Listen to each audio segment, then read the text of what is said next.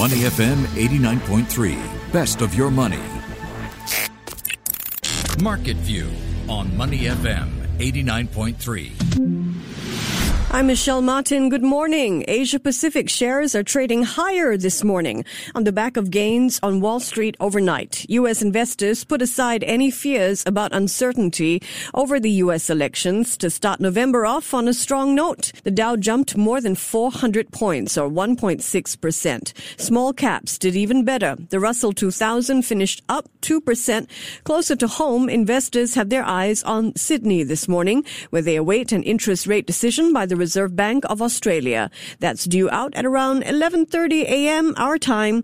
The ASX 200 in Sydney, meanwhile, is currently up about 1.3% in early trade. Seoul is trading higher as well. Markets in Japan are closed today for a public holiday. It's Culture Day in Japan.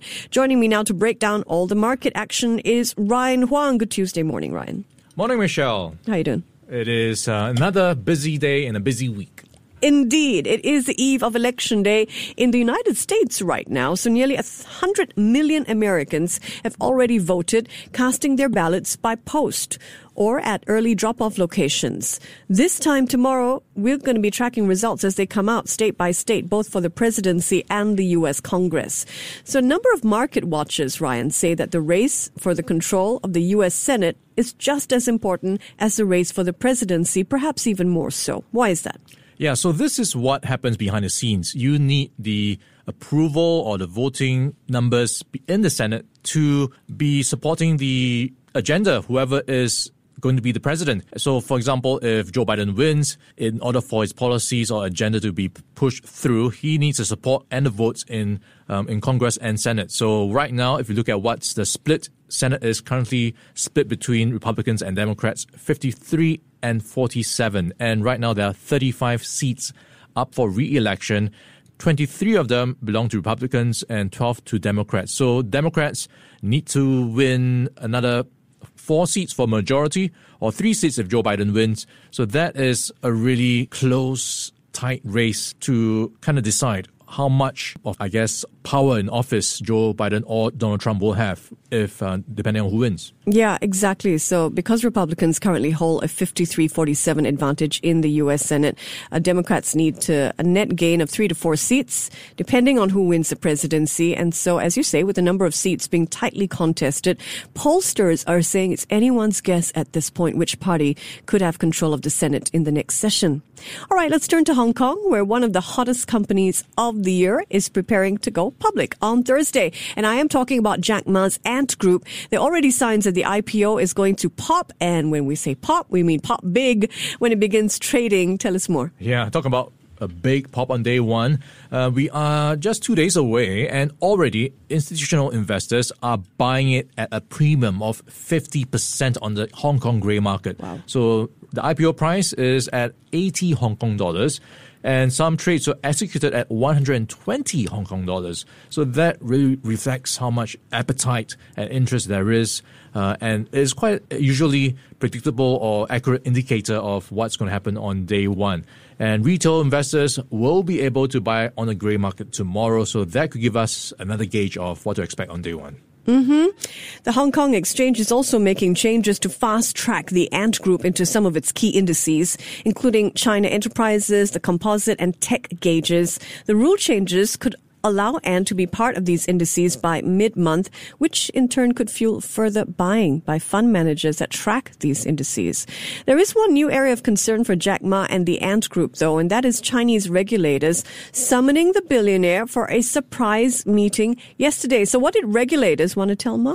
Yeah, I'm not sure if it's a surprise for him because he should have seen this coming. It is a record-setting IPO Ant Group is going to make waves with the fundraising and potentially uh, expansion down the line. So uh, regulators, rightly so, are watching it very closely in terms of knock-on impacts, in terms of how aggressive Ant Group could be, in terms of giving loans or uh, dropping down its rates. So we don't have the exact details of what was discussed, but going by what we have, uh, quite likely um, it is around regulations because in the lead up to this meeting, there was a spate of new rules just to keep everything more conservative when it comes to how much um, lenders can lend. So there have been cap on loan rates and limits on how these lenders can pledge their securities. So I think uh, this is going to be one to watch in terms of new rules and regulations around the uh, fintech lending, lending landscape, especially mm. when Ant Group is going to be up against the traditional banks in the same space.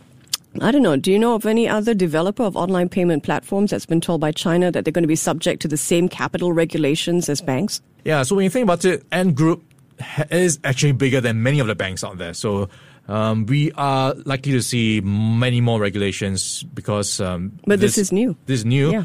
And we will be watching out for, mm. I guess, more regulations because usually the regulations will have to keep pace with the innovation. Now, in other corporate news, PayPal is reporting stronger than expected earnings as well as a record setting volume for payment transactions. What's driving PayPal's performance? Okay, so it's very predictable with all the work from home and buy from home trend happening. Yep. Uh, PayPal's earnings went up. So we saw net income up one, one went up by nearly double to $1.02 billion. That is around 86 cents per share. Revenue rose around 25% to $5.4 billion.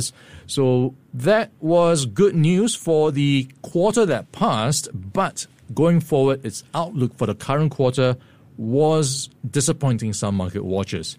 And PayPal said, know, it is looking at more uncertainty because of the um, pandemic's potential second wave coming to the US. So that could restrict more businesses and in turn spending sentiment. So that could have a, a, a, a that could be a reason for why its stock was down more than six percent in after hours trading. Mm. Don't forget, PayPal also looking to the future, saying it will be investing to create an expansive digital wallet that embraces all forms of digital currencies and payments. What's that going to do for its numbers moving ahead? Let's turn to the commodity markets now. Oil fell to a five month low overnight amid concerns that new lockdowns in Europe will depress demand. But crude is bouncing back a bit now. Has sentiment shifted again, Ryan? And if so, why? Yeah, it's a bit of a yes and no. If you look at what actually happened on the trading floor, oil prices were very choppy. In fact, we saw the crude futures down as much as 6%.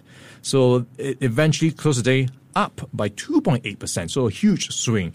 And all in, I think people were trying to figure out where oil is going from here. Mm. And one of the news headlines they were digesting was around how Russia uh, appeared to be giving a bit more commitment to output cuts. So that gives gives some relief, I guess, to people wondering if the OPEC Plus cartel would continue on its path to curbing production. So that maybe a reason for that support we saw in oil prices overnight. Brent crude currently trading close to 39 US dollars a barrel. West Texas selling for 37. The Straits Times Index broke a week-long losing streak yesterday to start the month of November on a positive note. The STI finished up 0.8% at 24.43. Is it adding to those gains this morning, Ryan? So good news for Singapore markets. It is up by 0.7% at 2,460 points. And it is a bit of a milestone today for CapitaLand because uh, their entity, CapitaLand Integrated Commercial Trust, makes its debut today. So it's been well, it was uh, a Capital Commercial Trust renamed into CapitaLand Integrated Commercial Trust. So that is the reflection of the merged entity. So that will be one to watch today. And if we look at what's happening so far, there isn't a number yet. Uh, but CapitaLand is up 1.2%. And that is interesting off the back of what's been happening Robinsons, because Robinsons is a an anchor tenant at Raffles City, which is owned by CapitaLand. So yesterday, CapitaLand was actually one of the top losers on the STI. And looking at another property counter we are tracking, and that is CityDev. CityDev was also a top loser along with other property names. It would drop. It dropped 2.2% yesterday, but right now it is clawing back some of those losses. It's up by 1.6%. CapitaLand was down 2.3% yesterday, and right now it's up by 1.2%. So that is what we are tracking. And of course, if you are a fan of nanofilm technologies, it is continuing to push up higher. 1.3% in the green at $3.05. Yeah, S REITs with exposure to Robinsons, which is exiting Singapore, certainly in the spotlight. And CapitaLand Mall Trust with 15 outlets has largest exposure to the group by store count. Frasers Centrepoint Trust next uh, with 11 outlets, apparently in terms of exposure to the group by store count. This has been Market View. I'm Michelle Martin. He's Ryan Huang. Before acting on the information on Money FM, please consider if it's suitable for your own investment objectives, financial situation, and risk tolerance at moneyfm893.sg or download the SPH radio app available on Google Play or the App Store.